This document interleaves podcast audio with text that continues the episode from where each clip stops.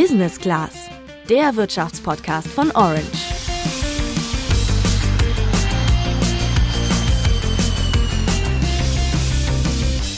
Die Steuererklärung zu machen kostet zwar Zeit und Mühe, aber der Aufwand lohnt sich. Warum?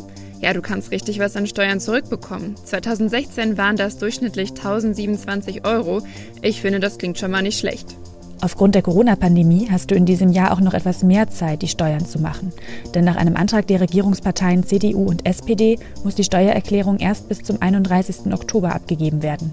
Wegen Corona mussten 2020 viele Deutsche ihre Arbeitszeit reduzieren und bekamen einen Ausgleich vom Staat. Das betrifft dich auch. Und du hast mehr als 410 Euro Kurzarbeitergeld bekommen. Dann musst du sogar eine Steuererklärung machen.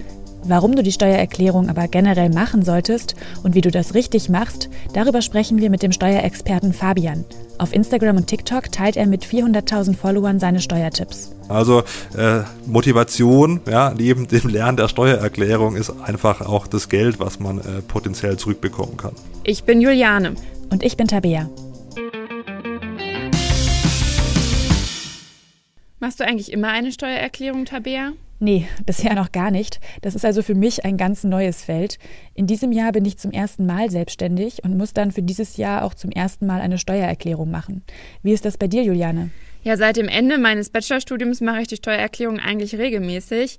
Ähm, bei mir hat sich das auch immer gelohnt, manchmal mehr, manchmal weniger, aber den Aufwand war es immer wert. Und ich finde, mit Elster oder anderen Programmen ist das auch weniger kompliziert und zeitaufwendig.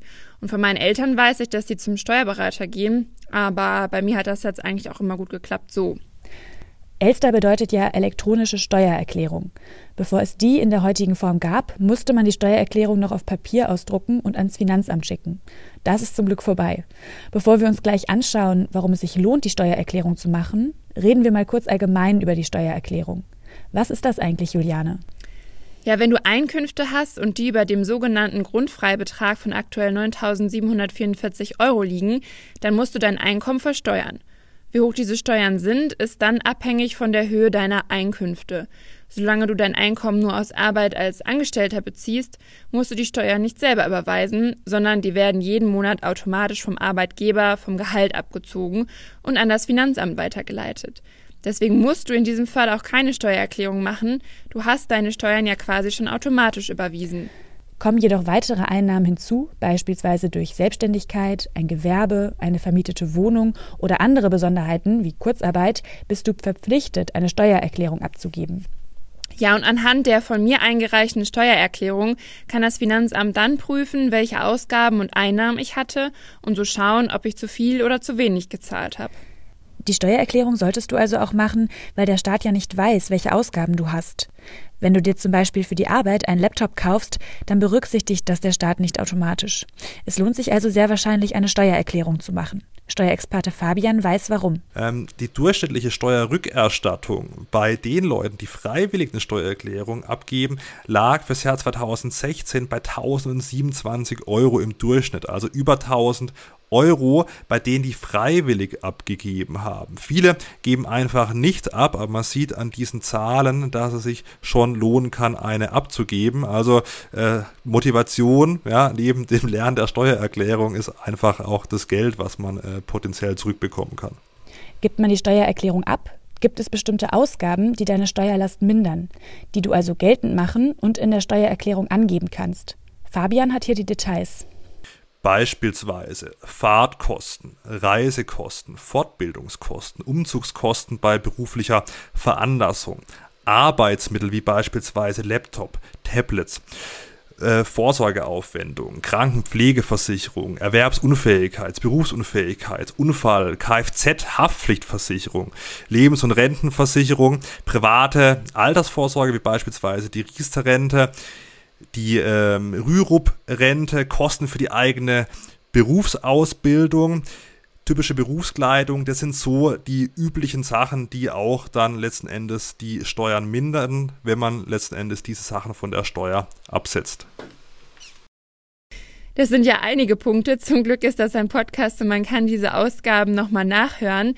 Um diese Ausgaben dann geltend zu machen, hat uns Fabian auch erklärt, welche Rechnungen ihr dann unbedingt aufbewahren müsst. Ja, man sollte nichts wegwerfen, was in Zusammenhang mit einer Einkunftsart steht. Also wenn jetzt, wenn man als Angestellter sich das denkt, dann sind das typische Rechnungen, beispielsweise Rechnungen für Arbeitsmittel, wenn man beispielsweise ein Tablet oder ein Laptop benötigt für seine Arbeit und der Arbeitgeber hat diese Kosten nicht übernommen. Dann ähm, typische Berufskleidung ist ein Punkt.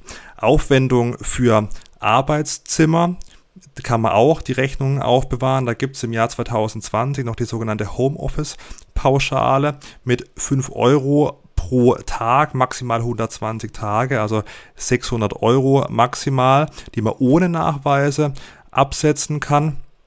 Dann, wenn man Reisekosten hatte, hatte, die der Arbeitgeber nicht ersetzt hat, sollte man da diese Belege auf jeden Fall auch aufbewahren wenn man Umzugskosten hat, die beruflich veranlasst sind, beispielsweise eine Rechnung von einer Möbelspedition, dann sollte man das auch aufbewahren. Krankheitskosten beispielsweise als außergewöhnliche Belastungen und ganz wichtig sind ähm, Spendenbescheinigungen. Da reicht bis 300 Euro ein vereinfachter Nachweis, dann Handwerkerleistung, eben der angesprochene Schornsteinfeger, Elektriker etc., also alle, alles Lohnkosten, diese Rechnungen sollte man ähm, aufbewahren.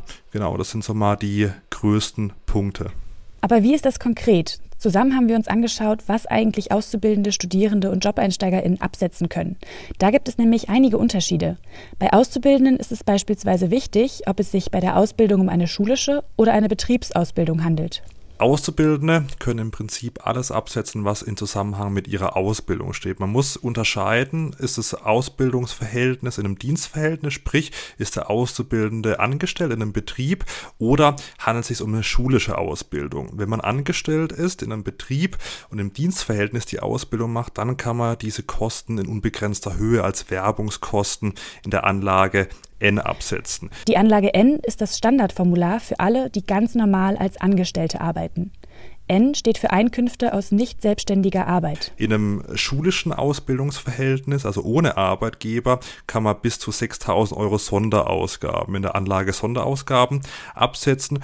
Typische Kosten äh, für Aus, also typische Ausbildungskosten sind Zinsen beispielsweise für ein Bildungsdarlehen, ähm, Fahrtkosten zur Schule oder auch zum Betrieb. Ist der Betrieb die erste Tätigkeitsstätte, kann man da nur Hinfahrt, also mit 30 Cent pro Kilometer ansetzen im Jahr 2020 zur Schule dann Hin- und Rückfahrt, ähm, jeweils mit 30 Cent pro äh, Fahrt, also Hin- und Rückfahrt. Dann ähm, beispielsweise, ja, ein Laptop kann man absetzen, wenn man ihn für die Ausbildung benötigt. Da muss man ein bisschen aufpassen, da wir uns ja gedanklich noch im Jahr 2020 befinden. Da muss man den Laptop noch aufteilen. Wenn man beispielsweise sich einen Laptop für 1000 Euro netto kauft, dann muss man ähm, diese Kosten aufteilen. Ähm, bis zu 800 Euro netto kann man sofort im selben Jahr absetzen. Das hat sich nochmal geändert im Jahr 2021. Da kann man jetzt Laptops auf einen Schlag absetzen. Bei Studierenden hingegen ist ganz entscheidend, ob du bereits einen Berufsabschluss hast. Ja, während des Studiums, da muss man auch unterscheiden. Ist es eine Erstausbildung, sprich, kommt man direkt äh, vom Gymnasium beispielsweise in ein Bachelorstudium ohne vorhergehende zwölfmonatige Ausbildung mit Berufsabschluss, dann kann man wieder nur diese Sonderausgaben absetzen. Man kann dann keine negativen Einkünfte erzielen. Hat man jetzt eine Zweitausbildung, beispielsweise ein Masterstudium nach einem vorhergehenden Bachelorstudium, dann kann man auch negative Einkünfte erzielen und diese negativen Einkünfte dann ins Folgejahr mitnehmen. Beispielsweise, wenn man Masterstudium einen Auslandsaufenthalt gemacht hat, dann kann man diese Kosten letzten Endes mitnehmen und dann, wenn man mal einen richtigen Job hat, wo man wirklich auch äh, einiges verdient und Steuern zahlt, dann diese Verlustvorträge dann geltend machen. Und BerufseinsteigerInnen können alles absetzen, was im Zusammenhang mit dem Job steht. Hier zählt Fabian nochmal alles auf, was geht, praktisch zum Mitschreiben. Ein Teil habt ihr eben schon im allgemeinen Überblick gehört. Da kann man alle Sachen absetzen, die im Zusammenhang mit dem Job stehen, beispielsweise typische Berufskleidung, also das ist jetzt keine Berufskleidung beispielsweise wie, wie ein Anzug, sondern wirklich Sicherheitsschuhe oder was, was man wirklich privat nicht äh, tragen kann. Dann natürlich auch wieder Fahrtkosten ähm, zur Arbeit, den Hinweg mit äh, 30 Cent pro Kilometer im Jahr 2020. Und dann gibt es natürlich viele äh, Geschichten, die man noch zusätzlich absetzen kann, wie beispielsweise Versicherungen, ja, die Krankenpflegeversicherung, Berufsunfähigkeitsversicherung, Unfallversicherung ähm, und dann noch paar ähm, andere Geschichten, wie beispielsweise Handwerkerleistungen, wenn man jetzt mal eine Schornsteinfegerrechnung bezahlt, wenn man schon eine eigene Wohnung hat, haushaltsnahe Dienstleistungen. Ähm, Nebenkosten der Hausverwaltung, wenn es sich um Lohnkosten handelt, da gibt es eine ganze Reihe an Sachen, die man dann noch absetzen kann. Um diese Ausgaben festzuhalten, muss ich in der Steuererklärung ja auch einige Anlagen ausfüllen. Juliane, du machst deine Steuererklärung in diesem Jahr ja nicht zum ersten Mal. Welche sind denn da die wichtigen? Naja, den Mantelbogen braucht jeder. Da trägt man seine Daten ein, also wo man wohnt, die Bankverbindung. Als Arbeitnehmerin braucht man Anlage N, wie gesagt, um die Einkünfte aus nicht selbstständiger Arbeit anzugeben, also das, was ich von meinem Arbeitgeber bekomme. Dann muss man die Anlage Sonderausgaben ausfüllen, um beispielsweise Spenden oder Berufsausbildungskosten geltend zu machen. Dann die Anlage Vorsorgeaufwand, das sind beispielsweise Versicherungen. Hast du eine Riester-Rente, benötigst du auch Anlage AV. Das steht für die freiwillige Altersvorsorge. Bei Pflegekosten ist die Anlage außergewöhnliche Belastung wichtig. Wenn du eine Immobilie hast, die du vermietest, musst du die Anlage V, also Vermietung und Verpachtung, ausfüllen. Und wer ein Gewerbe hat, dann noch die Anlage G. Das ist aber ganz schön viel, oder? Eigentlich gar nicht, aber am besten wir gehen das jetzt noch einmal gemeinsam miteinander durch. Ich bin ja ehrlich, eigentlich hätte ich ja meine Steuererklärung noch ein bisschen geschoben, aber jetzt hatte ich einen guten Grund, sie im Rahmen der Podcast-Folge schon ein bisschen eher zu machen. Das passt sehr gut. Wie bist du denn da vorgegangen? Ja, ich habe mich erstmal sortiert und meine Unterlagen rausgesucht. Die hefte ich nämlich über das Jahr immer in einem Ordner ab. Also die Lohnsteuerbescheinigung, die man einmal im Jahr vom Arbeitgeber zugeschickt bekommt, meine Riester-Unterlagen, die Krankenversicherungsunterlagen und Rechnungen für Medikamente.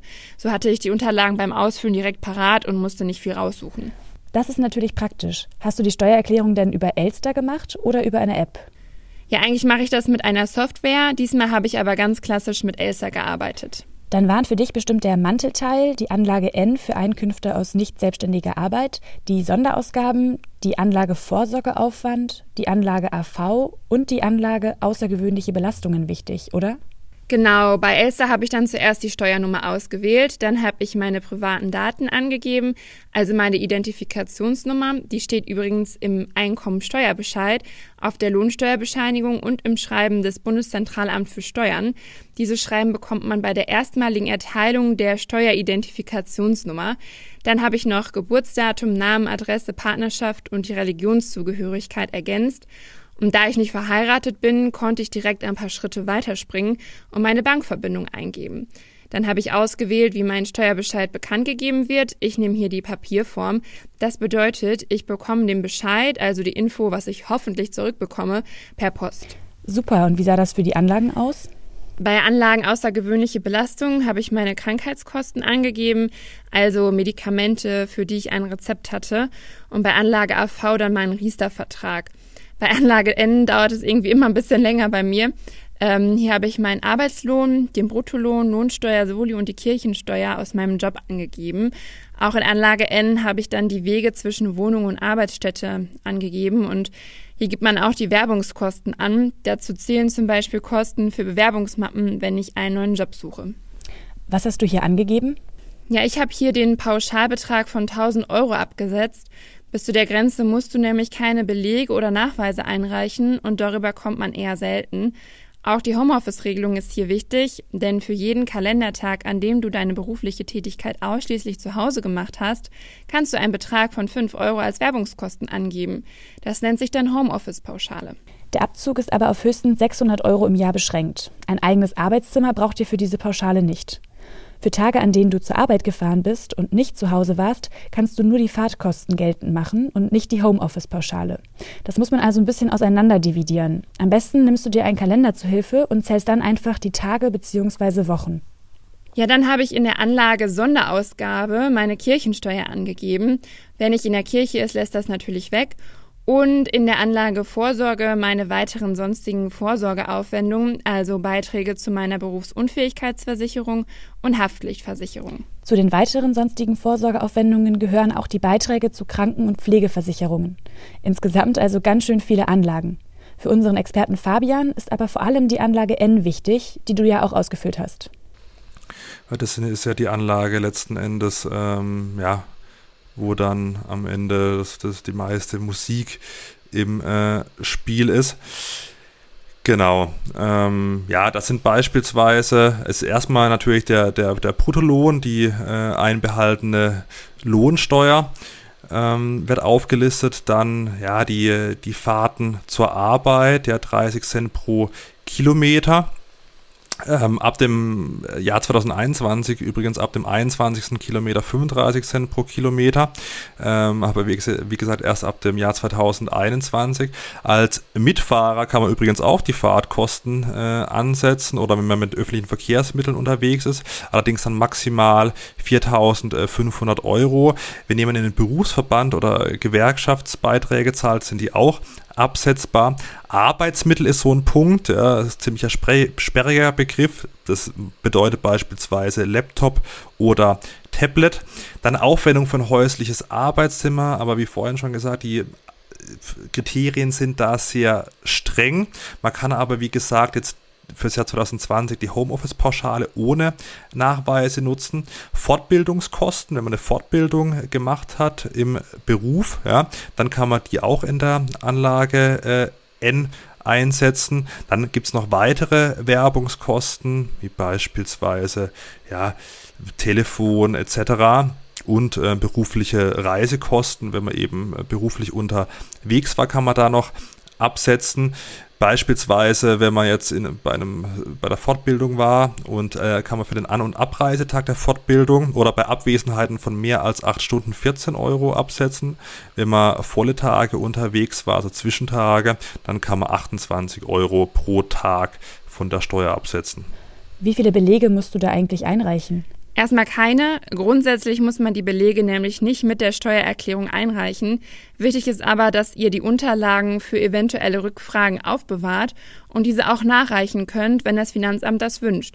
Ich finde das ziemlich entspannt, sonst müsste ich ja zuerst mal die ganzen Rechnungen digitalisieren. Jetzt hast du ja Elster benutzt, aber gibt es da nicht noch weitere Programme und Apps? Ja, genau. Fabian findet zum Beispiel die App Steuerbot ganz gut. Es gibt aber auch Smart Steuer oder Wundertax und einige mehr. Mit den Tools sind die Eingaben dann meistens einfacher, weil noch leicht verständliche Erklärungen dabei stehen. Egal welches Tool man dann aber nutzt, Fabian empfiehlt, die vorausgefüllte Steuererklärung über elster.de im Vorhinein zu beantragen. Dann zieht die Software oder App beispielsweise die Belege des Arbeitgebers automatisiert in die Steuererklärung. Der Vorteil ist dann ganz einfach, man muss noch weniger abtippen. Jetzt ist die Steuererklärung für 2020 ja das erste Mal, dass Corona hier mit reinspielt. Wegen der Corona-Pandemie haben im vergangenen Jahr viele Menschen von zu Hause aus gearbeitet. Wer dort kein eigenes Arbeitszimmer hat, das er absetzen kann, kann für 2020 und für 2021 eben die Homeoffice-Pauschale von 5 Euro pro Tag ansetzen. Sie kann für insgesamt 120 Tage pro Jahr im Anspruch genommen werden. Das sind dann, wie gesagt, 600 Euro maximal. Und das Kurzarbeitergeld, das betrifft 10 Millionen Deutsche. Die müssen jetzt eine Steuererklärung abgeben, denn das ist verpflichtend, wenn man im Jahr mehr als 410 Euro Lohnersatzleistung bekommt. Und Kurzarbeitergeld ist zwar steuerfrei, unterliegt aber dem sogenannten Progressionsvorbehalt und führt so zu einem höheren Steuersatz beim übrigen Einkommen. Progressionsvorbehalt, ein ziemlich kompliziertes Wort. Tabea, was bedeutet das genau? Ja, wer steuerfreie Einnahmen hat, hat dadurch auch prinzipiell mehr Einnahmen. Das heißt, er hat mehr Geld zur Verfügung und ist dadurch auch steuerlich leistungsfähiger. Und das sollte sich auch bei der Besteuerung niederschlagen. Deshalb der Progressionsvorbehalt und die Pflicht zur Steuererklärung. Vielleicht müssen also Steuern zurückgezahlt werden. Also durch Corona gibt es einige Neuerungen, die man beachten sollte. Wichtig ist, kontrolliert, ob ihr eine Steuer abgeben müsst oder nicht. Solltet ihr eine abgeben müssen, denkt an die Fristen. Solltest du eine Steuererklärung für das Jahr 2020 machen müssen, wurde die Frist ausnahmsweise bis zum 31. Oktober 2021 verlängert. Lässt du dir von einem Steuerberater oder einem Lohnsteuerhilfeverein helfen, gilt ausnahmsweise der 31. Mai 2022 als Stichtag. Und wenn du freiwillig eine Steuererklärung abgibst, hast du sogar vier Jahre Zeit dafür. Gerechnet wird hier immer ab dem Ende des Steuerjahres.